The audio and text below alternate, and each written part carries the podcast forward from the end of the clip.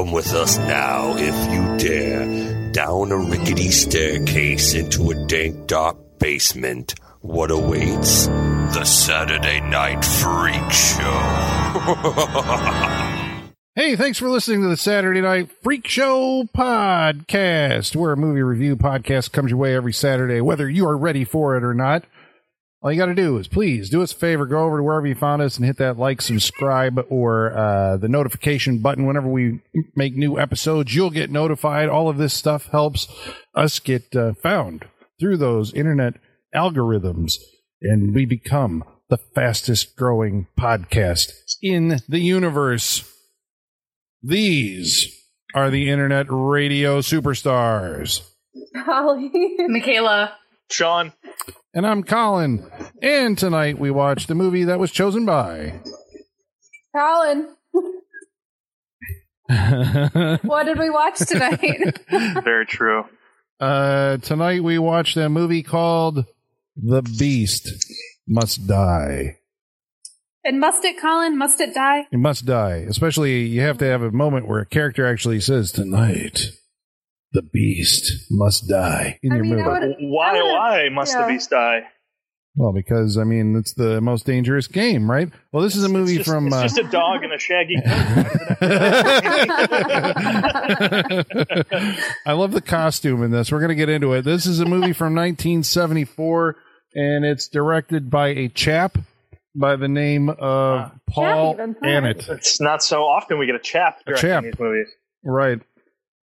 I looked him up to see if he'd done anything that we would have heard of. Uh, apparently, he is mostly a television director, British TV shows. So, uh, what's what's his name? Paul Annett. Paul Yeah, he's not the name. He's not the name we're coming after in this. We got uh, Amicus, Cushing. Um, hell, even uh, was uh, what's his name? A name at any point? Um, Michael Gambon Yeah, when he was younger. yeah. And Charles Gray from uh, Rocky Horror and Diamonds Are Forever. Actually, I think Charles Yep. Gray was in two James Bond movies. Like he was Blofeld, right? In Diamonds Are Forever, the criminologist in Rocky Horror Picture Show, and he was also, I think, in You Only Live Twice as a different That's character. funny because this movie feels like what a Bond villain does in his off time. Right. Yeah. When he's not fighting Bond, this is what he'd be doing. Did you get that vibe? Is there like a heavy Bond influence on this movie? Feels like it to me. Yeah. This is kind of how I, I, it felt like to me. Um, the movie is about it's a werewolf movie. Is it a werewolf movie? Is it fair to call it a werewolf movie? No, Loose, loosely. We'll call it a loose werewolf movie. no, this is not a werewolf movie. Well, it's more like Clue. yeah, It's, There yeah. just happens to be a werewolf like in the riddle somewhere. yeah.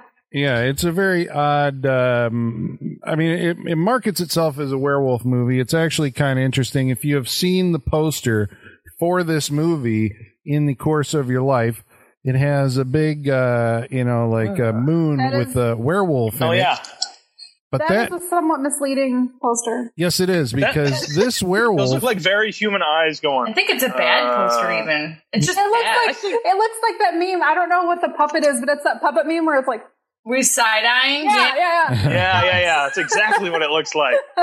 Well, I've not a good actually uh, I've seen well the the actual poster had uh, this is the the Blu-ray cover we're looking at.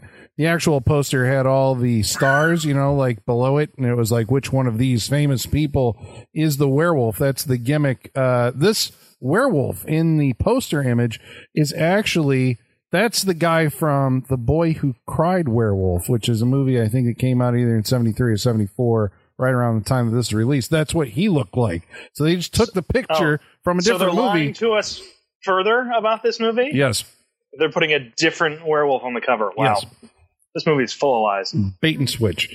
Um, okay, so the movie is uh, uh, the story of it is basically that this um, wealthy hunter. So this is a mix between like the most dangerous game and Ten Little Indians, right? Yeah, we need to talk about the intro to this movie because when this movie started, I was very confused about what we were going to watch because it very much felt like the most dangerous game and the fact that it was a young black man made me really nervous. I was like, Colin, are you not reading the tone of the world right now? This is a terrible pick. And then he ended up, and then he ended up being the millionaire. I was like, oh, thank God. Yeah, Colin's gonna just blow our minds and go completely the opposite direction. Yeah, He's we're- chosen now to do it. But in the beginning, when he gets shot in the back by Yeah. like a group of people as he's walking away, I was like, "Oh, this is." I know. Oh, so It's you actually how thought that that that is was what was? Oh, oh, Yeah. oh, oh, okay. Yeah, I've seen this a like, hundred times. So Colin, Well, yeah, because as soon as he showed up on the white people's lawn, I'm like, oh shit, this Yeah. is not go good. This is like Get Out. Yes. Olden And then he days. gets shot in the back. Oh, God, Okay, I well, we should I was set this up for- I was so relieved when it ca- when I figured out what I was happening. Just, I was just so watching it, going, "Where's the werewolf?" This is not what I signed up for. Right. Where actually the, the, the movie, at the very beginning of the movie is a crawl that basically says that the, the, that while you're watching this movie, you are the detective. This is not a who done it, you know, or whatever to find out who is the murderer, but who is the werewolf. And it says that basically you're going to have to put your powers of deduction to the test. And at some point, there's going to be a werewolf break in the movie where you will get to choose or decide and guess which one of the suspects is the werewolf. This is a pretty good setup. It's was a a good, very it's good a good setup. setup. The, the crawl lies. It's basically telling us like, we promise there's a werewolf in this movie. We guarantee there's a werewolf later on in this movie. yeah. I mean, I, I really like, I mean, we'll talk about it more, but I was really excited for that premise. Like, you, viewer, you're going to have to figure it out. I, I was kind of hoping it would be more interactive than just like a pause for Mhm. you to figure it out. Like but, they take moments as, and just stop and be like, "Do you like Dora the Explorer? Do you know who the werewolf?" yeah, I was hoping there'd be more of that. Like, hey, this is, we're uh, 30 minutes in. How you feel? you wanted a little bit of Oh, goddamn it, Bandersnatch Swiper's action, the, uh, what that, that interactive Netflix, uh, uh, thing. Bandersnatch, isn't that what it's called? Yeah. Uh, Black Yeah. Mirror. it's Um, also annoying to call it a werewolf movie when there's no transformation scene. yeah. there was at the end. There's transformation hand and It- eye, it- maybe. Mm, And the it's lap like a dissolve. transformation. The detransformation. Yeah.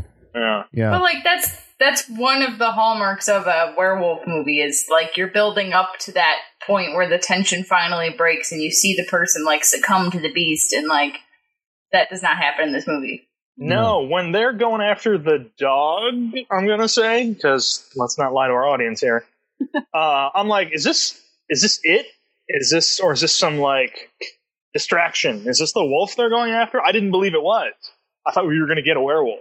the werewolf in the movie is played by a very um, happy, playful German Shepherd, which is apparently, I mean, tongue wagging the whole time. It's painted Yeah. black, and then it was wearing like a werewolf costume. Yeah. Yeah, It has like Some- a like a like a mane extension on almost. Yeah. Yes. You know, like you know, like in cartoons when like Jon Snow. it's like in cartoons when a wolf is wearing a sheep costume. It was like that. It was exactly like that. Basically, Yeah, this is uh, operating on a budget I don't even know, but it had to be like a couple hundred thousand dollars. This is um, Amicus Films. Sean talked about earlier. Brought us this movie. They were an English um, studio that was kind of a contemporary of Hammer Films, right? But um, Amicus was run by these two American guys. This is uh, Max Rosenberg and Milton Subotsky. We, One we of them- talked about Amicus. We we watched a couple other Amicus movies, didn't we? We watched. Was it um? Was Black Sabbath one? No, um, that what, was What did we watch? we Devil's watched. Reign. Nope. We watched. Damn. uh Well, you got to think British. It's all going to be British. Oh, so yeah. it's uh, From Beyond the Grave, which also starred Peter Cushing, and Yeah, yeah. Uh, we watched Tales from the Crypt, and that Right. also starred Peter Cushing. I think that's Right. the only two Amicus Was movies that Slaughter done. High not Amicus? No, they were gone by then. This was actually at the very end of their run.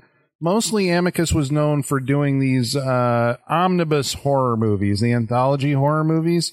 So a lot of their stuff, From Beyond the Grave, The House That Dripped Blood, Asylum, Tales from the Crypt, Vault of Horror, you know, they were all multiple stories um, in a movie. They did do a couple feature length things. Uh, This is one of them, um, like The Skull, and I think they did like The Land That Time Forgot, The People That Time Forgot, and the whatever the other one is. There's like three of those. Um, but this was, I think, toward the end of their reign, and then I think they went bankrupt or whatever um, shortly there, or you know, ran out of funding or whatever. Um, Yeah. But yeah, it's just Colin. weird that it's a it's an English company with like American backers, one of whom lived in England and one of them who was in New York. Colin, um, you mentioned uh, Peter Cushing a lot. Where are we on the Peter Cushing Sylvester Stallone scale? Okay, We gotta be up there. He's we gotta got to be close. Well, I thought. All right, I haven't actually looked at And if- consulted the and- wall, but Do I want thought to we were the over under odds on if any of us brought a Peter Cushing movie to the Freak Show? Uh, you did not. It looks like I've brought them all. No, actually, Travis brought. I think two of them. Ah, Okay, so this is this is the fifth appearance of Peter Cushing on the Saturday Night Freak Show. Do you know the other four movies that we did that he's in? And I named two of them. Dracula seventy two Yep, from from the the grave the grave one you mentioned yep. From Beyond the Grave. from Beyond the Grave. Yep. House by the Cemetery. Nope. But we did Tales from the Crypt. And the other one, Yeah. if you missed this one, you should go back. The Legend of the Seven Golden Vampires. Ha. Oh yeah, yeah, yeah. Where we didn't do House by the Cemetery. no, that's a Lucio Fulci movie. But With there's Peter Cushing. no, he's not in that. What's the one he's in? House of the Drip Blood, I think is he in that one? He might be. He's in that one, but no. Yeah. So, uh, I mean, obviously Peter Cushing got famous mostly through the Hammer films, but he also worked for Amicus, and so he just became, you know, like this huge star of uh, British horror cinema. But he was also You know, famous for um, what's that? I said, and you know, Star Wars and whatnot. and Star Wars. Well, eventually Star Wars, but prior to because that's what everybody you know when you when you say Peter Cushing, he's Grand Moff Tarkin, right? I mean, I've met people who had no idea that he was like this you know big horror star prior to that. He got cast in Star Wars obviously because of George Lucas's uh, love of the Dracula and Frankenstein movies that Hammer did. But he was also for a period of time. I think he was uh, Sherlock Holmes. He was one of the famous Sherlock Holmes on BBC. He played Doctor Who once, I think, in a movie. I think it was Doctor Who and the, and the Daleks.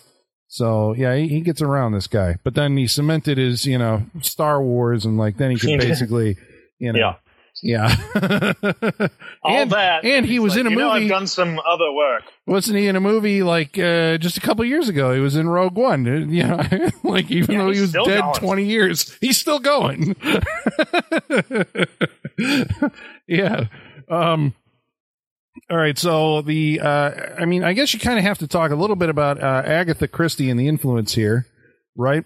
Have any are any of you guys familiar with Ten Little Indians or uh, and then there were none? Yeah, Uh, I've seen them both. I worked at Barnes I- Noble I- for a I long haven't- time, so I haven't read. I didn't read any of the earlier stuff, but I saw the movies. Well, it turns out that the movie has been, uh, that story has been adapted for the screen. Let's see, it was 1945, 1965, 1974, the same year that this came out, 1987, 1989, and 2015 for the BBC. And that's considered, I think the last one with Charles Dance is considered to be the most accurate to the story. Although Agatha Christie wrote the novel um, and the play, but when she wrote the play, she changed the ending somehow. So depending on what you see, it's got like a different, uh, you know, who did it. But the specifically the one in 1965 had, and get ready for it, the Who Done It break, where it stopped halfway through the movie and gave you the option of like, you know, did you follow the clues? Who is the murderer? And you got to make your your guess.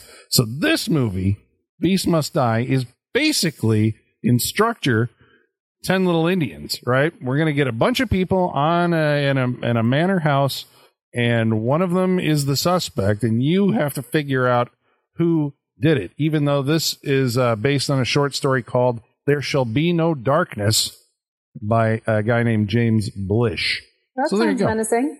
Mm-hmm. um would it come as any surprise to you find folks to find out that the werewolf break was uh, not a part of the plan of this movie and was put in after the fact by the producers? That's shocking. Why so? Uh, I think they didn't have a whole lot of confidence in the movie. And so they said, here's they what we're going to do as an exploitation. it makes you pay attention to the movie. Like as soon as I say that, you're like, all right, I'm gonna find out who this motherfucker is. Yeah. My first thought watching this was like, I need to pay attention not only to the story but to like the, what the camera's showing and what it's not showing. Yeah. You know? See, Yeah. I thought I had it pegged. God damn it! well, we're- Watching him. I'm pretty proud of, of my correct prediction. Okay, so I I- liked like- that it was that. well, wait, before we go, okay, so we are going to spoil this movie. Just uh, so you are aware, listener, spoilers ahead. We are going to tell you who the werewolf is in this. So you're saying, Michaela, you had it nailed. You knew who who it was. Yeah, before long before we got to the werewolf break, I said I said I think it's this person, but I also want it to be that person. And because like when the movie started, I was like, well, who would be the most interesting for it to be? And I thought Caroline, the the black woman and the wife of his wife. Mhm. Yeah, I think so because she he yeah. had the ring, although he never called her his wife. But I Right. think yeah, But they, but they also referred to her as the hostess of the party too. So if she's if they're not married, they're together. She's Well, Right. somebody His- somebody yeah. said once his wife. Oh, Like, okay. Called her his wife one time, I think. Pretty sure. I was like, this would be the most interesting person for it to be. Mhm. Um, so once I decided that that's what I wanted to be, I was watching her more than I was watching everybody else to see how they integrated her into the story. Right. I see. I eliminated her when she ran into the quote unquote werewolf in the barn, and then I was like, that "Oh, it can't be her." See, that was the I I I was right that it was Carolyn, and I was right that there was two. Uh, those were my two guesses because, like, all right, God I damn it, guarantee there's there's, gonna be always two. I hate There's it. always two. There's I was so mad two. when that happened. I like I was if I had seen this in a theater, I would have stormed out at that point. Like because Going to watch this, you're like, "There's another gator in the lake." God it- damn we talk we talk about this anytime we do a monster movie. Like this is I'm so tired of seeing this ending. I'm just so tired of it. Okay, okay, but what if they go to three? How do you feel about that? What if there's a, what if there's No, a it needs third to be monster like- that comes out? That's it the needs baby. to be like a whole like group of them. Then it needs to Okay, be so like that's- you just so see this is the eyes and Godzilla lids ending. and they're everywhere. yeah, you know? Godzilla did that right, where they had the all the eggs hatched or whatever. Yeah, It's either just one or it's a whole bunch. Yeah. yeah. Was there a movie that ended like that with all the eyes coming alive in the woods? That seems so familiar. yeah that that does sound imagery. familiar. I actually think like Boggy Creek Two ends similarly to that. yeah. Something like that. A whole bunch of Sasquatches. Yeah. Yeah, Sis- Sasquai, Sasquatch, Sasquatch, Sasquatch yeah. Well, it does kind of. I mean, that was. I, Sasquatching. I guess what you were saying. Sasquatching people. Sorry, Colin. We're just gonna keep going with this. well, what you were saying about like it, it, it forces you to, you know, to pay attention to the movie or to be more engaged. I thought that Yep. was actually because I'm like, you know, without that, the movie isn't terribly exceptional.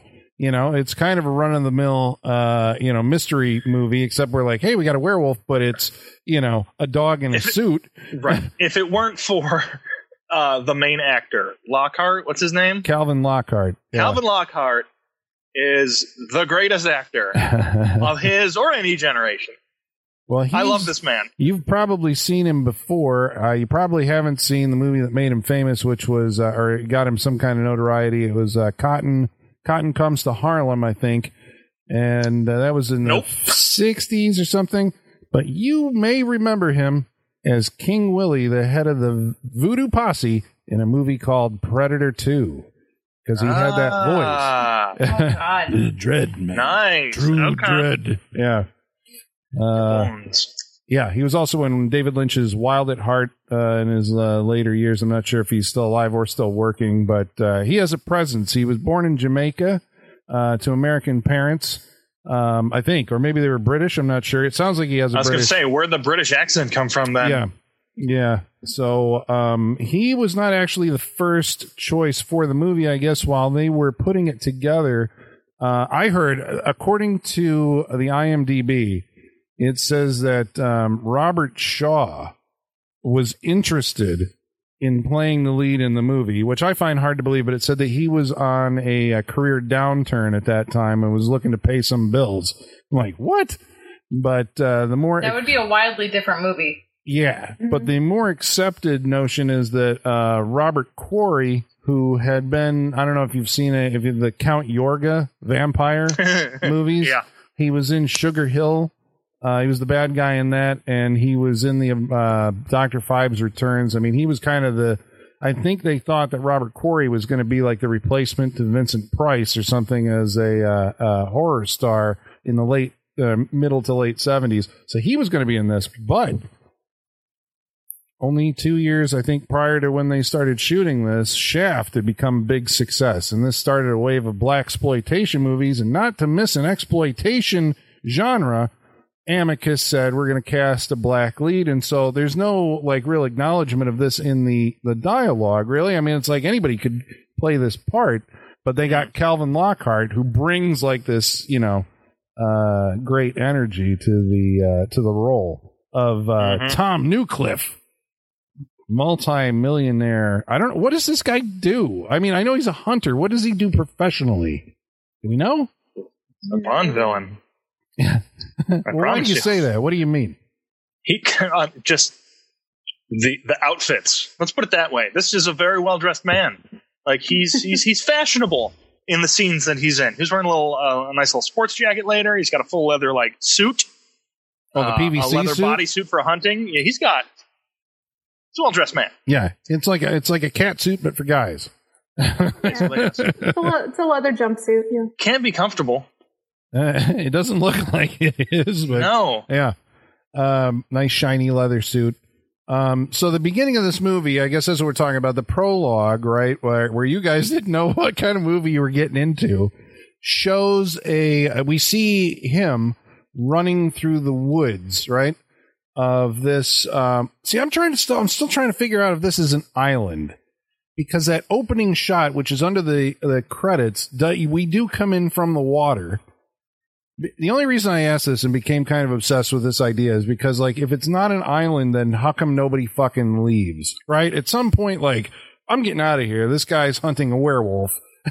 you know, I'm leaving. Dude did try to leave. He got in his car and tried to get the heck out of I there. I get that he's got an He electrified fence down. around the perimeter of the, the grounds or whatever. IMDb says it's an island estate. Okay. yeah, well, it feels like an island estate. That's the only thing that I can say makes any kind of sense as to why people aren't fleeing because they've got nowhere to go. They got to wait for a ferry or something, right? Which tracks with the the most dangerous game like template. Right, right. The beginning of the movie does feel like the most dangerous game as we're seeing this guy running and he's being hunted down by, uh, it looks like the military. They're in choppers, they're on the ground, uh, they're being guided by this German guy in a, uh, looking at a bunch of monitors somewhere. Uh, he's telling them where to move because he's got cameras rigged up in all the trees on this uh, this area and microphones in the ground. Microphones, we are later told, can detect a human cable. footstep up to a mile away. Liars. That's amazing. That's Uh, Amazing. but why do you need like because the map showed like 30 of them. Why do you need that many if they can detect up to a mile away? Like how how far do you need these to detect? I'm assuming Mike- those are mi- they're every mile. Microphones that detect a footstep up to a mile away, yet we can't get a fucking headphone mic that will have you come clearly on a phone call. Jesus, we've gone down in technology. I know it was the 70s, man. They had everything in the 70s. They, They had had cameras that, everything. that What did we on trees. do? Was it just did drugs like derail it all? like we were on pace to go way beyond our human potential, and then just drugs came in and fucked everything up for uh, like four decades. So there's a separate timeline of like right in the 60s where we branch off where drugs didn't take over everything. Right? No drugs, no free love, and we boy, we went. We're in on Mars and beyond right now. That's what I think. and there's flying cars. I was promised Yes, flying cars. That's how God we got the it. flying cars. Yeah. Yes. Um, well, anyway, we don't know who the protagonist is at this point. We're just seeing this guy getting hunted through the uh, woods, and then a couple of times, like, I mean, because I'm reading it, I've seen it before. You know, the guy comes up to him and is like, "Bang!" You know, and uh, he's like, "Not until you sh- fire that, sh- uh, pull the trigger, boy." And so the guy fires, but it's empty. And it's like, well, because this is his private army or whatever, he's got out hunting him. He's putting. It turns out that he's putting a uh, security system to the test, but we don't know that at the beginning. And it looks through 2020 optics, it looks bad. It looks bad for you. bad for you, Colin. so, so my freak show compatriots were gonna, you know, yeah, turn the table. Like, what the hell are you doing? Now I got to spring I was, something. I was. He's like my favorite genre. Yeah, in our in our group chat, I was literally about to be like, "Colin, what the fuck?" And then the character started laughing. I was like, "Oh, thank God!" Yeah, because he he comes onto the. It looks like he he they chase him onto the ground of this estate where all these people are having tea, as you do in England. You have tea and scones or whatever, and he walks in there, and they uh, all these guys open fire and, and kill him. and then they disperse. And of course, the guests come running over, and ha ha! He's just this is how you make an entrance when you're an eccentric millionaire. Tom Nuclear. Yeah. uh, that's great. Um, so basically, his idea is right, and this is the whole thing upon which the movie functions: is that he has assembled these people together at his uh, mansion for the weekend because he believes that one of them is a werewolf, and he's going to kill them before the weekend is over because he's a trophy hunter and he's always the hunter, whether it be in the boardroom or you know in the wherever he's hunting stuff. The uh, he, he's like this is a the, he wants a, like a werewolf head on his wall. Is that what he's I shooting guess for? so. It's the most dangerous game. Uh, I do love this idea, though, that he wants to that he he's tracked these first. His, the background is, that he's tracked these people. He he's um followed them, and they all have backgrounds in some sort of eating of human flesh. Whether it was some crime they did, some accident supposedly happened, or some uh, uh, weird thing that they've tried, but um, they've all got that background. So he's gathering there, and he's like, "Well, one of you must be a werewolf." Which you know, I see how you connect those dots. So who are these like this- suspects? Who do we got here? And what are they? What do they? What do they do? Who's our Who's our suspect? Suspect list. We got Peter Cushing, who is uh, uh, an academic on werewolves at this point. He explains how chemically and scientifically how uh, being infected by a werewolf happens and what the change is. Which makes him a suspect because he knows a lot about werewolves. I yes, Because he spent his life researching werewolves, right? He has the Yeah, mythology, so which we'll have to go into. and so he's done certain things that involve the consumption of human flesh. I don't think he did. He never actually said. it. I think No? only. I think only one person uh, was explicitly. This is Paul Foote, the painter, right? who he was a medical student who uh, apparently may have. Uh, you know, he said basically he took a dare or something, and he ate a piece of somebody in medical school. but then wasn't there like another crime that happened somewhere, or he painted a victim? Uh, in somewhere where he was living, where it was like you know the person was part partially eaten. Um, so there's Paul Foote. There's the doctor played by Cushing. Who else we got? Davina, Who is she? the I don't know the haunted woman. I don't know. She's kind A of white lady. crazy. Yeah, the crazy white lady. It's The Karen. haunted one. She's kind of haunted. Who's uh, the significant other of Michael Gambon? Is that who she is? Yeah, I'm not sure. They have some kind of What their relationship. relationship is? Well, Michael Gambon is a uh, who. Uh, well, I mean, do we know? Everybody knows he's Dumbledore now, right? I mean, that's uh, he Right. became famous. He took over for Richard Dumbledore. Harris. Dumbledore. Yeah, Second, and not the best. The Yeah. second and worst. Let's just And say wor- worst. yes, well, so we can say worse. That's You know, true. I'm going to go out on a worst. limb and say that Jude Law in Fantastic Beasts is probably better than Michael Gambon. So I'm going to say he's the Oh worst. yeah, there's a turn. Yeah, he's the worst. but we all loved him in Sleepy Hollow. Am I right? In Sleepy Hollow, Yes. He was Christian Layer Grey. cake. Yeah, and uh, Gosford Park. Yeah. Um. So he. Oh yes, He is a. Uh, well, that's another closed room mystery. Uh. You know, in a big house Yeah. kind of thing. Um. So he's a. Uh. Was he a violinist? Who every city that he goes to, it seems like there's these murders that happen uh, where the victims' throats are torn out. yeah. Um, Davina is I'm not sure she every party she goes to, someone seems to die. If you go for a weekend party with Davina, someone You ends die. up dead. Um, who else Ooh, die with Davina. There you There go. we go. Copyright 2020 Saturday Night Freak Show. I don't know why, but sure. we may use Were, that. uh, were weekend parties a bigger deal in the 70s that that kept happening? I think so. I think that again, drugs, parties. This is what ruined it all. Are they are they rich? Is it because we're not rich that we don't understand like the weekend parties? Because we don't have a guest house. That's what your problem is. You don't have a because guest we don't have cocaine. No, it was Yeah. just you'd bring. I think like this. If Uh, you have a mansion, you fill it with people. Yeah, right? that True, was. yeah. Uh, I think like the this is a maybe it's a more of an English thing. The idea that you know you have the you're rich and you have the big mansion, and so you have you know hunting parties or something where you loose the dogs and you go out and you hunt the quail or whatever. Like during the weekend, and everybody comes over, and you got the staff, you know, for it. In the seventies, uh, no, earlier than that, but I think it was Yeah. still. This is like the the trail end of that tradi- I tradition. was saying, still is going this on. fucking Downton Abbey? Like, Yeah. I think they stopped doing this, didn't they? Is this still a thing? I I don't, don't know. have I'm a not whole rich. lot of money. I don't Please, know. please do come over for the Fox Hunt. It's on Holly, think of Tuesday. Holly, think of it as like how that still people happens. that live in Manhattan have like a house in the Hamptons, and on the weekend they'll go to the Hamptons and have like a party and invite everyone. That's- Actually, I know it happened in the Yeah, seventies. it's like what about Bob? I saw Damien Omen three. It happened in that. That was in the seventies. Boom! Movies prove my point. oh, to be rich. Yeah. Um. so there you go. Get the guest house. The people will come. Um. So who else? Who's else is our uh, uh, suspects here? Um, the guy you were talking about. Bennington. Guy Jan, No, Jan was uh, Michael Gambon. So we also had Bennington. Bennington is Charles Gray, right? From uh, Yeah. Uh-huh.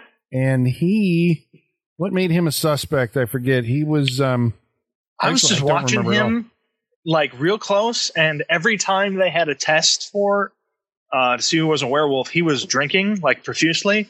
Like he took a big Yeah. drink before he grabbed the candlestick. The way he grabbed Yeah, the he was- candlestick felt like he was covering his hand to grab Yeah, it. Yeah, he was. I felt like he was the first one that they wanted you to think it was him. I think so because he was Yeah. very suspicious. There was also a point, I think, uh, where there's one scene where he had a silver cup, a silver, you know, and he was drinking out of that. Mhm. And he, And he had- slammed it down, No, Yeah. well, then there was another one where he like went to go touch it and then stopped. and they took it away. yeah. and it was like, oh, yeah. oh, oh.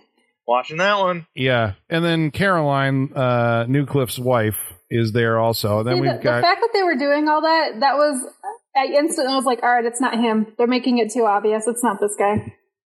I was like, damn. I was just like, come on, come on. But weren't they making Paul Foote becomes basically the prime suspect? I think because he's a Because he bearded, looks most like a long-haired guy with a lot of hair on him. Yeah, he's I love it guy. when uh, when uh, uh, what's his name, Calvin Lockhart. he's like everyone but Paul Foote, and then he runs out the door to go find Paul Foote. It's a great name to yell. Yeah, where's Foote? Yeah. this guy's got a great voice, uh, Calvin. He does. He's just he's all great. Yeah, his he reminded eyes- me. He reminded me of uh, William Marshall, who played Blackula. I don't. It could have been Yeah. because of the Widow's Peak, also, I'm sorry, and the I- booming I, think voice. It was, I think it was mainly the hair. yeah. yeah. Yeah, Um. Well, I think that's the suspect list, right? And then basically, then he entertains them. Oh, and he's also got his uh, the Oh, yeah, security his dude. expert who has Yeah. installed all of this stuff and is in some kind of secret room with the panel of uh, television monitors and the this is the other reason why I called him a. Bond villain. yeah, it really does feel like a Bond villain's lair. Those Yeah. Bond A little bit, movies, I tell you, they uh, changed the movies and uh, inspired so much. Even just the, The, cool. inspiration for Blinking Light Science did that come from Bond movies? Maybe, or like, uh, yeah, maybe, or I- Japanese that may come from like Godzilla. or yeah, old fifties or, or whatever forties. Once we got into science fiction, you always had the blinking light Mhm. science panels. Um, so he, uh, so Newcliffe basically tells everybody that this is what he's going to do. Everybody, of course, I mean, how you would react is like, well, this is fucking ridiculous. I would be scared for my life if I've got a host who says one of you is a werewolf, and his, the Yeah. intention here is that he's going to kill one of you before the weekend is over.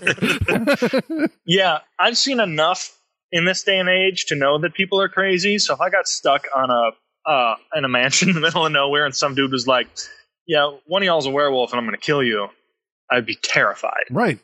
But see, this is, I guess that's how I was kind of watching this movie because he does, like, he's kind of cool at the beginning, but as it goes on and as his world starts to fray, like, he starts getting more, uh, you know, like loose and the, you know, it's like, Right? oh my God, like, you are trapped here on this island with a raving fucking lunatic.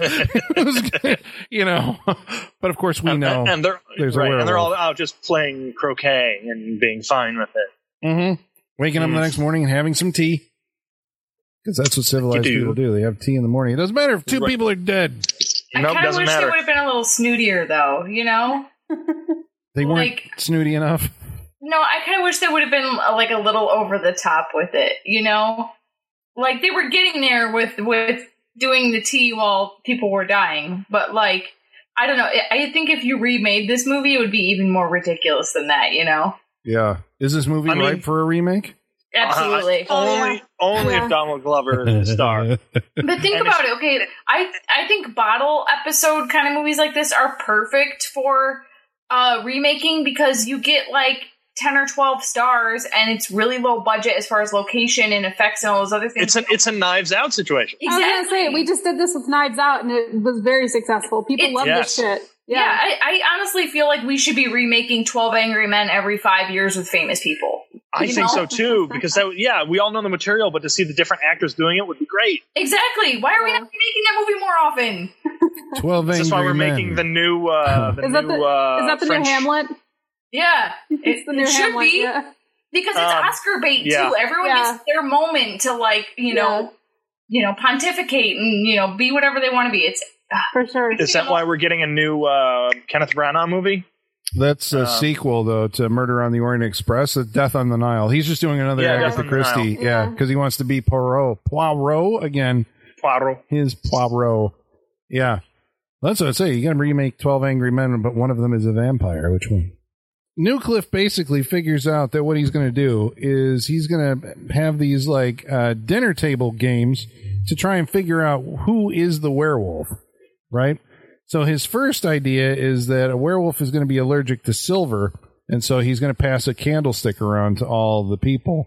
Uh, Peter Cushing or Cushing, his whole thing in this scene is to uh, uh, explain the mythology of the werewolf in scientific terms. Was there anything here that stood out to you as different from um, conventional werewolf lore? I don't recall what he said. Yeah, the um, what did he say that was sounded different? Um, that it's more of a disease that infects them. He, he did go over something different that I The liked. lymph, the lymph glands, or whatever. Some, Oh, something like oh, that. It's a gland, yeah. glandular thing, and he put some like real science behind the explanation. but even if it Real made, like science. bogus, well, no, no. What I'm saying is, like, even if it sounds horrible, because Peter Cushing is saying it so matter of factly in his British accent, it sounds real good.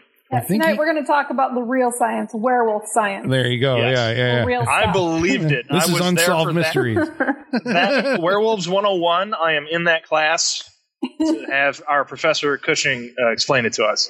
I, d- I don't remember. Did he touch on it all? Like if it's able to be transferred between people? Because that's always a big point of contention. yeah, that Talked about became blood uh, contamination. yeah, that was a big plot point for the end of the uh, movie that it could be passed on uh, once it, someone to because well, well.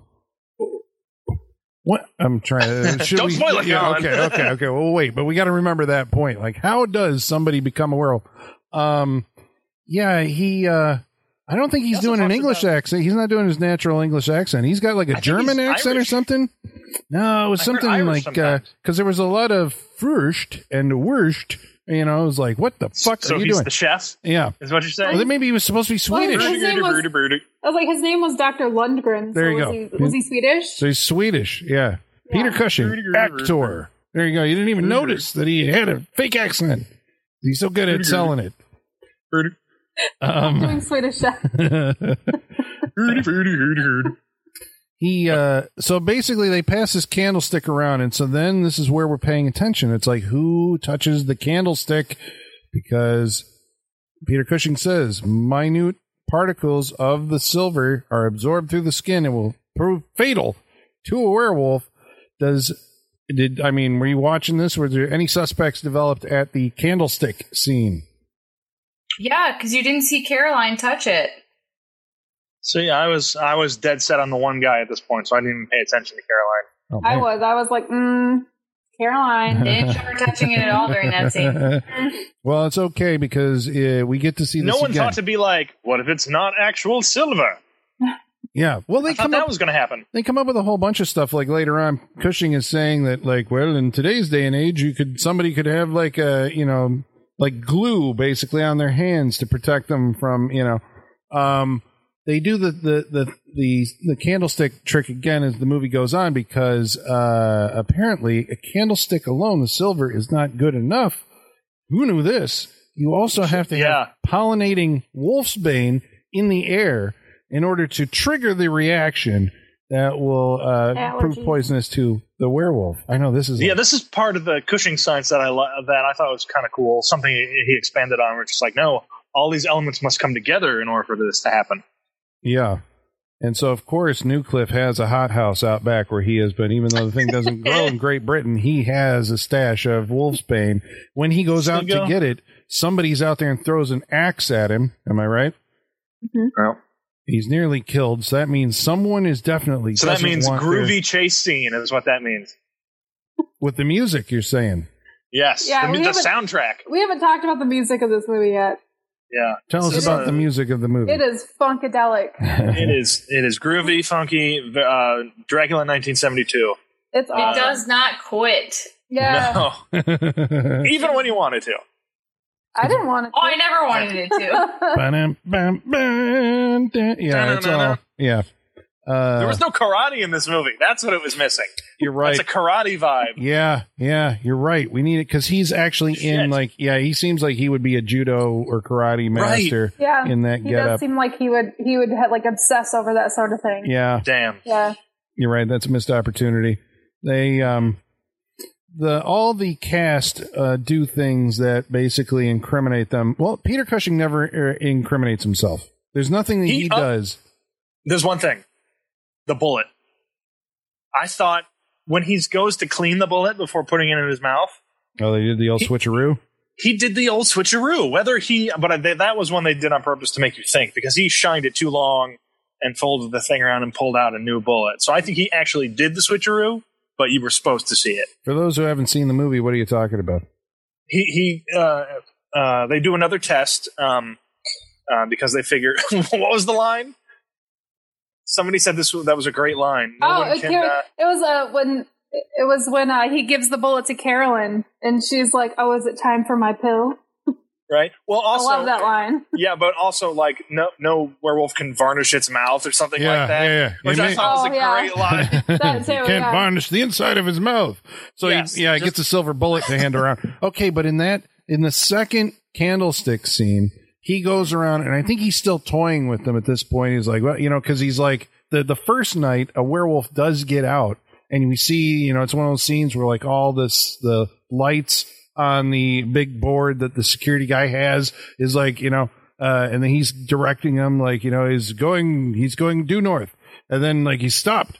It's turning around. It's coming directly at you. It should be 80 yards away. It's closing, closing, you know. And then Right. this dog uh, j- jumps over Newcliffe, and we're like, oh, it's, it's a dog. There's some great dog action scenes in this part. It- the shot composition's fun, well, because you can't really see it. It's shot at night or something. It's Right, a black it's being- dog going, but it's yeah, but it's being shot with the, with that music, and and uh, again, we're running around like we're you know in a in a groovy spy movie. Yeah. But uh, it kills the. It comes back and actually kills the uh, security guy.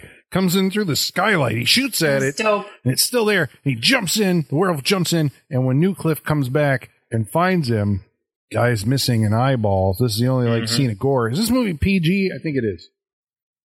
I think so. I loved that the werewolf was staring him down through the skylight, and then the guy took a couple shots, and he's like, "All right, I'm gonna come in now," and just jumps through the skylight. Yeah. Right? I think he even like stared him down a little bit more before he jumped in. He's Mhm. like, "Ha Yeah. Well, he stared him down. He took the shots. Then he was there again. Yeah, you know, at the- looking through him at the skylight, and he jumped in. When Newcliffe comes into this room, it is fucking trash. Like this is a werewolf who has pulled all the panels out, eaten all the wiring, smashed all the televisions. It's a slaughterhouse for electronics. It's amazing. Who knew that a dog, an animal, could do this? This werewolf, this is also uh, part of this lore, right? Like the full moon comes up, and everybody's like going for strolls in the garden as the Newcliffe is Yeah. watching them. Uh, nobody transforms by the the full moon itself. Uh, the werewolf apparently is able to transform at will because everybody's in the house uh, after the event. After Newcliffe comes back and like, where where were you? Where's Foote? You know, everyone's there. So that means the Yeah. werewolf can come back and sneak into bed as a human and then wake up and go like, well, I don't know. I, I heard something Yeah. on the stairs. he's like having he's got Hulk powers. He's like he's always a werewolf. at this Which point. technically makes them a skinwalker, not a werewolf. ah, yep. some highfalutin talk there, Michaela. Yeah, a skinwalker can change at will. Werewolf can't. It's much sadder to be an actual werewolf because you have no control over it. There you go. That's right. The Lou Garou, the lycanthrope, Mm-hmm. the I don't know. There's like a hundred fucking names for. yeah, uh, we went through, I think, on one of our past episodes of the, the vampire names. Werewolves also have like a a thousand. Um, the uh, I was watching the, the there is a certain member of the cast, we'll say, who uh his behavior like pretty much like if you're keyed into he's a werewolf he is you know trying to get out of there. At first you know it's like whoa this guy's hunting a werewolf i'm leaving. Uh then he's like volunteering like i'll stay and you know the other he just let everybody else go. Who are you trying to protect? Uh he doesn't touch the candlestick because of just the luck of the draw the way that it's being passed around that second time when the air is pollinating because something else happens that distracts Newcliffe and so he's not able to touch it. Um, his uh, explanations for where he was at any given time are like, well, then I came back and then I heard someone come in before. You know, I mean, he's Yes. playing it like he's the werewolf. that's Um, true. but um, the uh, at the, the the werewolf break happens right and so basically they stop the movie and they're like okay who do you think it is which basically this means that you know the the uh, like a clock appears on the screen and they actually do like a tick down and you're like who are these people we know that it's not charles gray because he gets killed by the werewolf right Mhm. um we know was there somebody else His- who we know that it's His not dude, his, his control dude is dude. dead. Yeah, the, the security dude is dead. Yep. Um, all of the uh, the movie is trying to guide you toward Paul Foote because he also tries to escape and gets electrified by the fence and then gets corralled back at gunpoint. Um, I feel like escaping should not be a direction of who did it. I, everyone should be trying to escape at this point. yeah, yeah, a sane person. would be out trapped Yeah. on an island with a crazy man with a gun Yeah. who believes in werewolves and thinks it might be me. Um, oh, this would be so good to redo this. Yeah. Well, there you go. You got to start Yeah. writing the uh, the remake. So the werewolf turns out to be after the werewolf break. It is revealed as they go around. So he he gives everybody a silver bullet, and they have to to put it in their mouth. And everybody goes around. Although again, uh, one person in that chain is at the very end and doesn't. We don't get there, but he gives it to Caroline, his wife, and she has a reaction and actually turns into a werewolf, like right there in front of him. Turns into a werewolf might be generous. We see her Uh, hand is all furry. Her hand is furry. Her- Do her eyes do something? Nope. I feel like her eyes do something. No, is Nope. that? Oh, I'm just seeing things. No, but her hand is furry. Yeah, but I like that you remember it better, uh, more extravagant than it actually was. Uh, and then, boom, there's a d- big dog sitting there on the couch with everybody, and they all, "Whoa!" and uh, shoots her dead. Yep.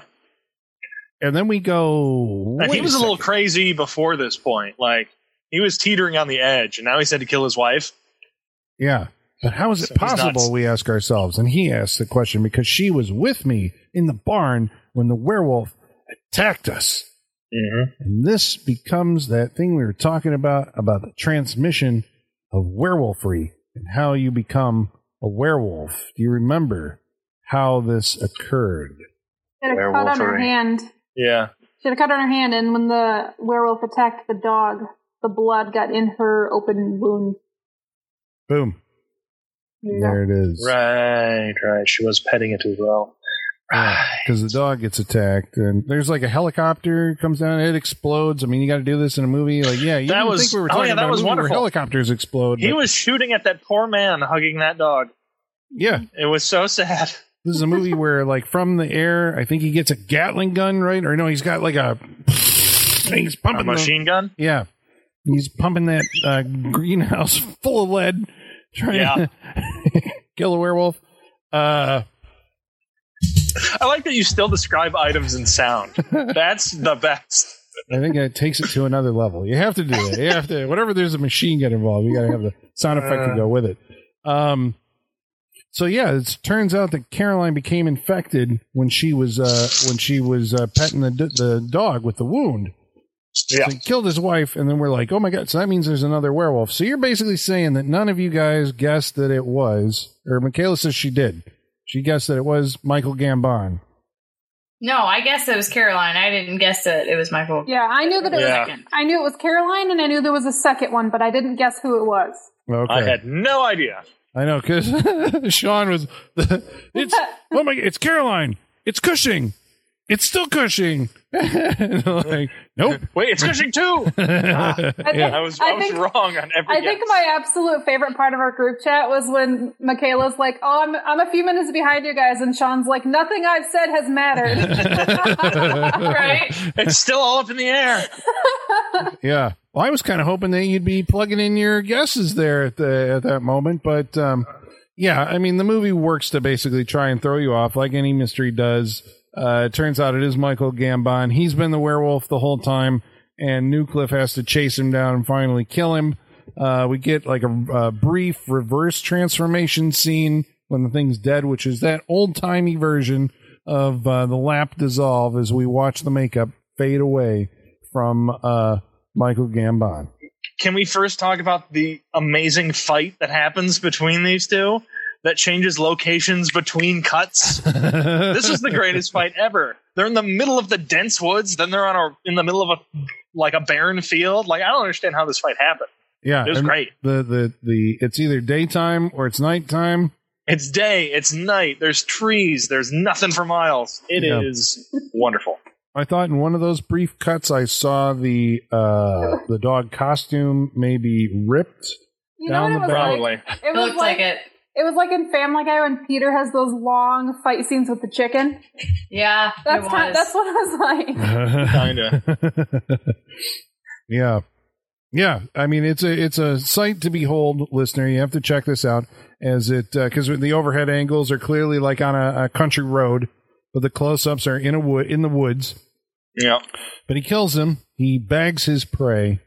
Uh, only Davina and uh, Doctor um, what was it, Doctor Lon- Lundgren? Lundgren. Dr. Lundgren. Lundgren are still alive. Everybody else is because Caroline was turned into a werewolf and was killed. Paul Foote uh, was killed by the wolf. Uh, Charles Gray's killed by the wolf. I mean, everybody's off the list. Uh, but it turns out um, when uh, Newcliffe comes walking back, and I kind of did like this, is it was basically a uh, a mirror of the opening scene, right? Mm. Uh, he was coming back out of the woods toward the house where the But he's in white were. this time. Yeah, yeah. I think there's uh yeah. There- uh, that was intentional, I assume. Yeah, Yeah. they knew what they were doing. He's in black before. He's in white now. Yeah. yep, we're mirroring the uh, the opening with a little bit of symmetry. It rhymes, right? He comes back, and it turns out, lo and behold, he has been bitten by the werewolf, and so they don't actually say it because it would have been too on the nose. That it was a Nietzsche quote that he who fights with monsters should take care that he does not become one himself. Yeah. clearly what has happened to Newcliffe. And he has become a werewolf, so we get the old scene of uh, him going into the study with the, the rifle to Yes. take care of business. And the bang. Shoots himself in the head. Yeah, there we go. Bam. And then the movie's over. I know we could have left Credits. it vague, but let's just. yeah. Spell it out for us, Sean. uh, he shot himself there you go. in I the face. know. The uh, end.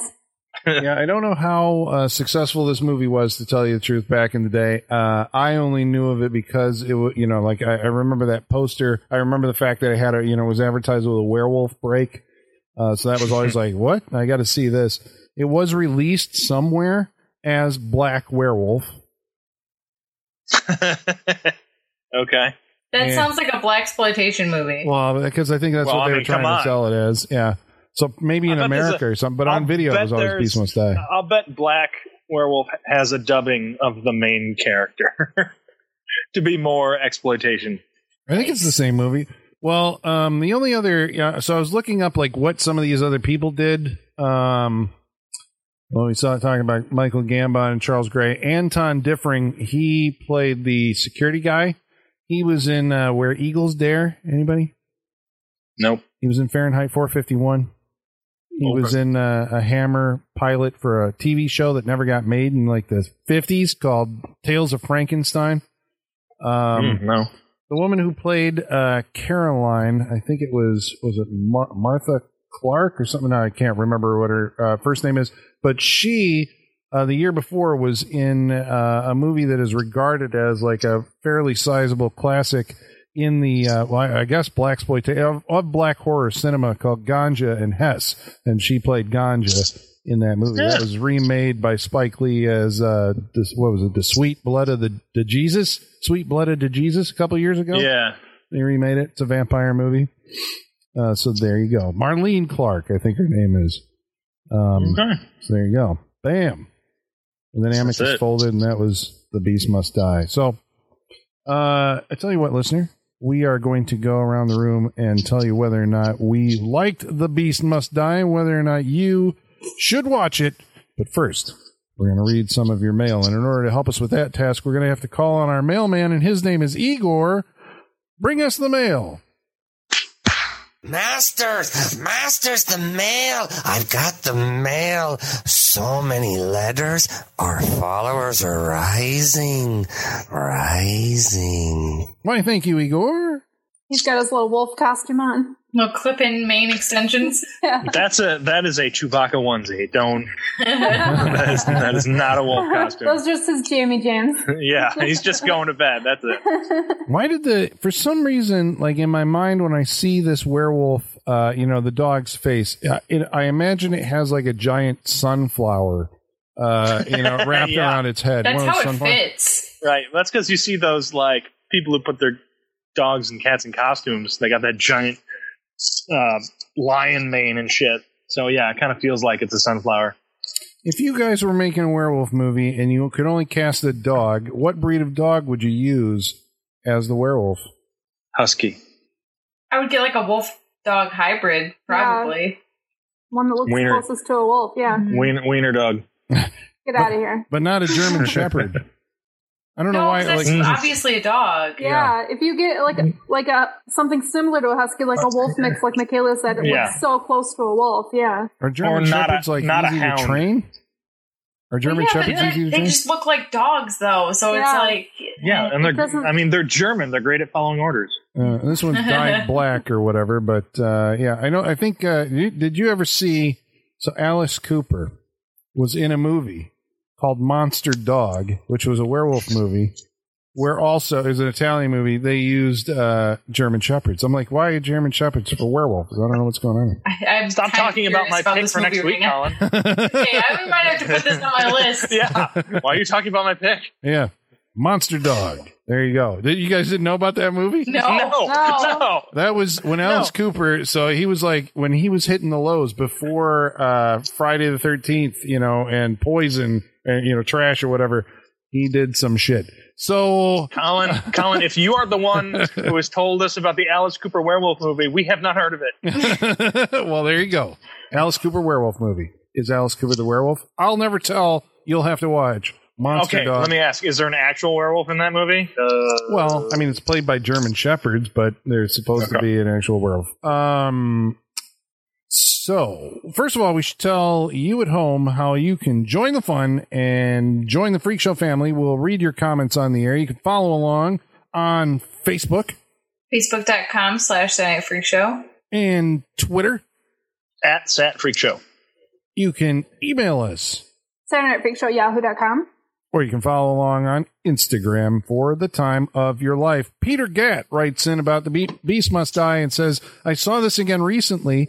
I think you'll have fun watching it. I'd like to know how, ma- I would like to know if any of you correctly guessed who it was. I think I get like half credit. Yeah, you got one right. You get half credit. I get, I Holly gets seventy-five. 75%, yeah. Yeah, All aiming toward Caroline. I got. They took points away from me. Sean got negative. Negative. it's the old dude. It's Cushing.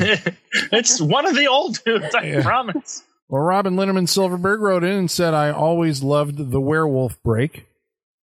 Uh, Michael Whitaker said, Grand Moff Tarkin looks pissed in this movie. I've never seen it and I'll have to find it and check it out. I hope in true British horror fashion, the blood looks like red house paint. I think he, I think he looks as calm as usual. Actually, Yeah, right. Yeah. Well, the the the publicity still has used that shot of Cushing uh, with the uh, shotgun. You know, Oh, Oh, yeah, gotcha. Okay. to make it look like Okay. he's the star of the movie, but he's actually just a supporting character in this. Yeah, Uh, got a pretty small part, really. yeah. And uh, Michael, you'll be uh, pleased to know that in the one brief scene where there is blood, it does look like red house paint, and that is called Kensington Gore. Is the official brand name? I don't know if it's a, the unofficial brand name of the red blood recipe that was used in British horror movies. Kensington Wow. Gore. Yeah. That's great. Um, Stephen I like to think the guy's name was just Gore because. Yeah, well, Ken, I think Kensington Gore actually is a place, Okay. but then they, Kensington's a neighborhood, a very, very rich neighborhood in London. so maybe they did add the Gore because it was made in Kensington. I don't know. Now we're gonna have to look into the, where that came from. Uh, Yes, we are. Stephen Lepetak says he bought this a few weeks ago, and it's been an absolute delight. Um, I bought it a few weeks ago too. Bam, Vinegar Syndrome put it out. Uh, right? No, Severin. Sorry, Severin Films. Severin. That's right. If we want our sponsorships, we got to get the companies right. I mean, About come on. Last week's movie, we watched Phantoms. Uh, sorry about the audio gremlins in that episode. Um, Simon Carter writes in and says, I should really watch this movie. I've just never gotten around to it. At least I can see if it's freak show approved before I invest my time. That you should. And was it? Yeah, listen to the episode. I'm not going to give it away. Yeah, there you go. Yeah. Salesmanship right there. Yeah. Yeah. You'll have to listen to the episode to find out. uh, Travis Legler writes in and says, Holly and Michaela, you the bomb in the freak show, yo. Hell yeah! Hell yeah, we got a meme. I love it. Did we make that Okay. our background photo? Yeah, no kidding. I'm glad somebody used the yo, the bomb joke in, in a mailbag because I was really waiting for someone to say, "Yo, Peter Cushing is the bomb" in this movie. in the Beast so I'm glad somebody got to it. There you go. Uh, about the previous week's episode was a movie called Uninvited. Nick, Nick Siebel said, Wow, I just watched Uninvited. Cancel my fucking invitation. Fuck that party. Fuck that movie. That movie is so bad. Bring a killer cat movie to the table. I raise you a killer rat movie called Of Unknown Origin starring Robocop, Peter Weller, and Shannon Tweed and directed by George P. Cosmatos, who did Cobra and First Blood, or Rambo and Tombstone. That's a freak show movie. I It's on the it. list. It's I on the watch list. it. Hell yeah, I don't want to watch this. It sounds awesome. on Um, the list. Owen Johnson writes in and says, I was hoping for another Spookies or Tammy and the T Rex religious experience again. Well, it ain't up there at that level, but it still manages to be hilarious. The climax with the cat coming back again and again was golden. I laughed so hard at how comedic it looked, and the freeze frame at the end before the end credits was the icing on the cake. Movie was something else. That ending was like seriously one of my favorite. That might be my favorite freeze frame ending ever. Yeah, well, you were enjoying the same things that we were, Owen. I mean, that, was, that mm-hmm. movie was something else. I would put it up there with Tammy and the T Rex, honestly. I would too, honestly. I, I, it, yeah, yeah. I Freak so. show follow up. Sean, did you order your copy? no, Okay. I don't. not that I would. Not that I would tell you. Yeah, you'll never know unless you just come over and spy a copy I was like, show. no, we're gonna hear Amazon Prime come by any minute now and drop it off. Hope Nope. springs eternal. Uh, John, it's, it's they always linger in my head for a while, and I'm like, ah, fuck it. That's why they have a watch their wish list. Jonathan Holt writes in and says, "There's nothing like watching a killer cat movie with your cat, who might secretly want to kill you if not for feeding and sheltering him." Uh, he sent a picture of his cat. You'll have to uh, check on our Facebook. He said his name is Tennant after Doctor Who actor David Tennant, and he is more of a rom com kind of guy. Assuming that means he didn't really care for Uninvited. I mean, Holly, didn't you say is this going to be appropriate for my cat to watch when we started watching I it? did. Yeah, Well, and then uh, a few weeks ago, I'm not sure if that was the fourth one back, we watched the movie called Dredd, which is based on Judge Dredd.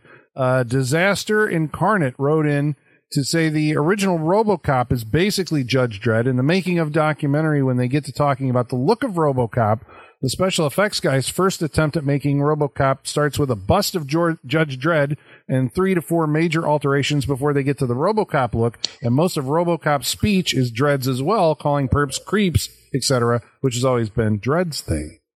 Go, bam.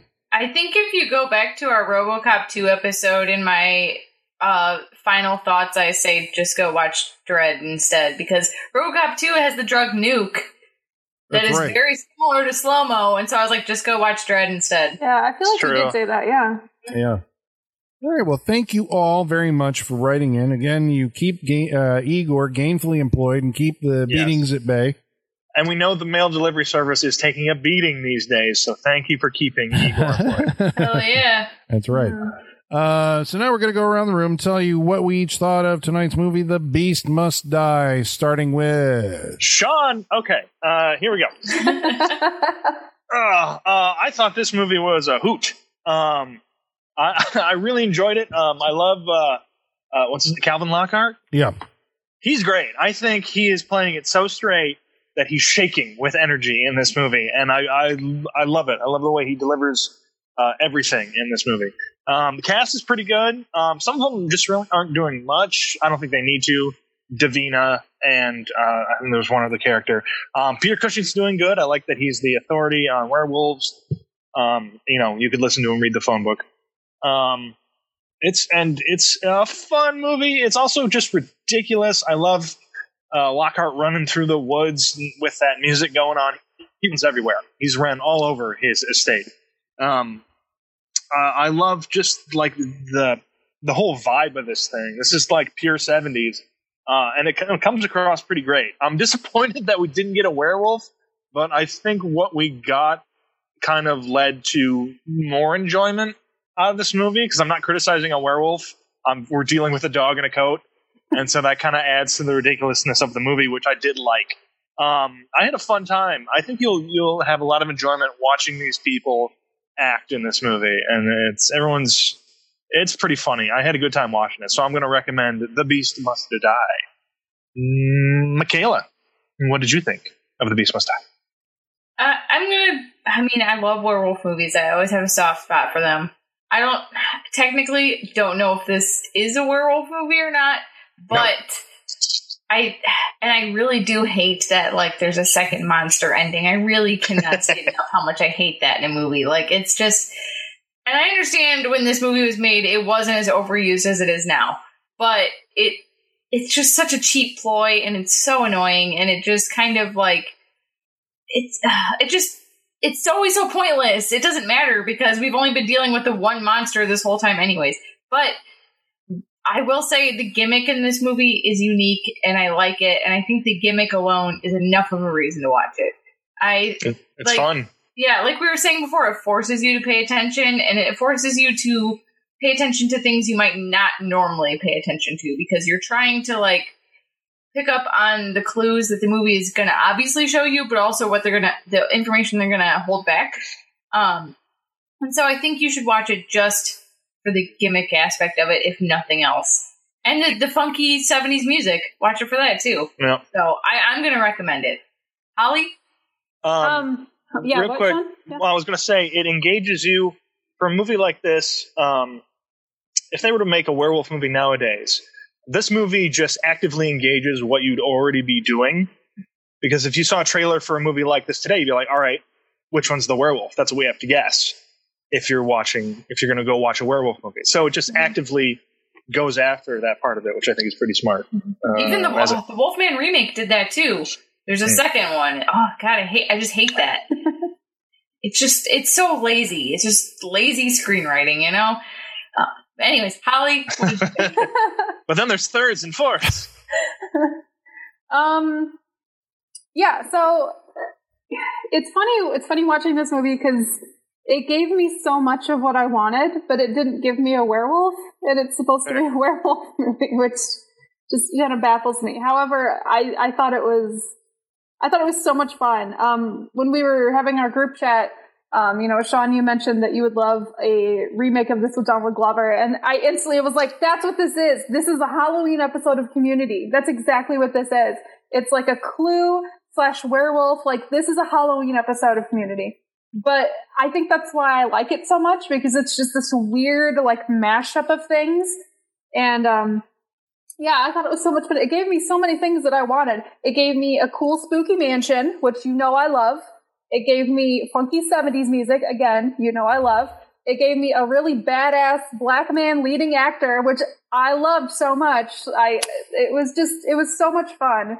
I I loved this movie so much. Um, yeah, I, I was surprised because I was I always get nervous that it's going to be boring. It's not going to get my attention. Um, but I, I I agree with you that it it it forces you to pay attention, but however, but also like it's just a fun movie, so you're paying attention anyway. So yeah, I liked this a lot. I thought it was a lot of fun. It definitely put me in the mood for some Halloween vibes. Like seriously, and Michaela, I think you mentioned that. Same. When, like the opening credits, you're like Halloween vibes. It's like yes, I love this. Yeah, I feel like I should be watching this like on like a stormy October night. You know? Yes, yes. And I, I love the gimmick. I just thought it was so much fun. It was yeah, it was a good time. I definitely recommend it for sure. Colin. Well, then we're, I guess we're going to be freak show approved on uh, the Beast Must Die. I mean, yeah, I I really enjoy this movie. Um, I think you know because it's it's fun. It's not like serious. It's a movie where some guy's trying to get a, you know I'm going to kill a werewolf. you know, I mean, right there. But what I appreciate about these movies of uh, this era, right? I mean, as opposed to some of the stuff that you know the more recent thing. I know there's a there's an example. I just watched something the other night that, that's trying to be like a culty kind of movie and have fun uh, the way this did. But there's a sincerity to these movies. Like, I mean, these actors are good actors, right? Even though they're in a ridiculous movie, but they're still like Lockhart's doing, like, you know, he's going all the way. Cushing's, you know, doing his accent. So that's clearly he's like, I'm going to, you know, somehow uh, entertain myself while I'm uh, making this movie. But the other guy was what uh, I think it's Tom Chad Chadbon or whatever who plays Paul Foote. Like that guy, I thought was maybe the guy who took the movie away. You know, as the the scenery chewer uh, for a lot of the scenes that he was in. I mean, everybody is you know universally good in the movie. Uh, the plot kind of you know there's maybe it takes place over three days maybe you could do it over two days shorten up a little bit. You do get a couple of times when it seems like we're repeating the same scene. How many times are they going to be in the garden having tea? How many times are they going to be passing the candlestick around the the uh the dining room table? Um but I think it uh, it escalates in a way w- w- through Newcliffe's character as he kind of starts losing his shit as he he goes on, and that kind of makes you know gives the movie this uh, uh, anxiety. You know, as like, well, either this guy's going to go off, or like there's actually going to be some kind of werewolf attack. Um, but I think yeah, the reason that we are talking about the movie at all is because one of the producers, and I'm not sure which one, if it was Subotsky or Rosenberg, said this movie's shit. Let's put a werewolf break in it, just like they did in that old Ten Little Indians movie. And so then it does, like we were talking about. I mean, that is the thing that makes this movie because otherwise it would just be, you know, you'd be watching it and be, you know, it's like it's okay. But the fact that it tells you up front, pay attention. They trick you. They trick you into paying attention with extreme detail to this movie and trying to find clues where the filmmaker, I don't think, uh, was thinking that way, right? They were just making like a straight ahead kind of mystery thing. And then it was like, no, no, no. Watch everything that, you know, like we intentionally did it. Like they didn't intentionally set it up for that, uh, intense scrutiny.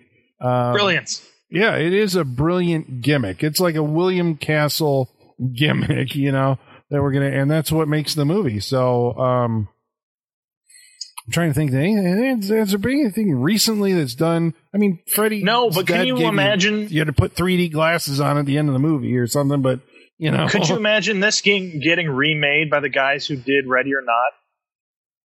yeah, Yeah. That would Yeah, be like well, that yeah. would be perfect. That'd be dope.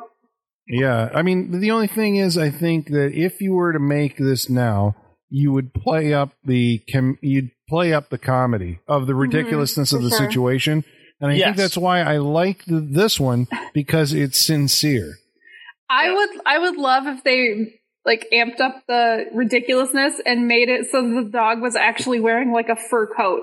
Like you could see like the buttons, like a legit fur coat. It seems like I a think- Taika Waititi movie. Yes. yeah. I think they could do that, but then once you see like that revelation in the movie of a dog wearing a coat, that's when like the real werewolf comes in. Mm. Like everyone thinks he's a who's ever in charge is a crackpot through half of the movie, yeah. and then and so do you as the audience, and then the werewolf fucking comes in. I think that's how you do it. hmm Well, there's uh, obviously it gives a lot of room for uh, exploration for you filmmakers out there who want to make a quick buck. You can remake. There's got to be rights available.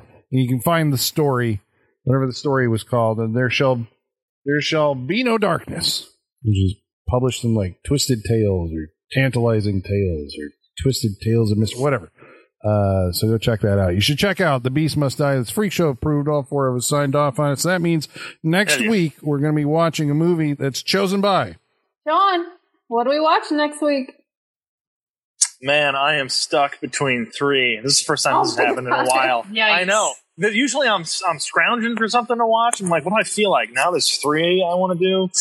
Did we just add Monster Dog to that list? Is that what you're saying? No, I think we're gonna continue the animal route. Um, yeah, I think so. We're gonna watch Pet Sematary 2. Oh, for, we're gonna we're gonna round, we're gonna finish off our entire Pet Sematary. Uh, uh, it's not a trilogy at this point. We've watched all of them. We'll have I've watched. never all actually seen this. I've never See? seen it either. oh no. Woo! See, Oh, there we well, go. there you go. Well, then I guess you have to see it to see, yeah, to make up your mind about Pet Sematary 2. All right. Well, we hope you'll join us. That's going to be next week. You can find us right here. Again, please hit that subscribe or like button. Leave us a review. Hey, we'll read your review on uh, on our show. And until then, ladies and germs, the basement is going dark.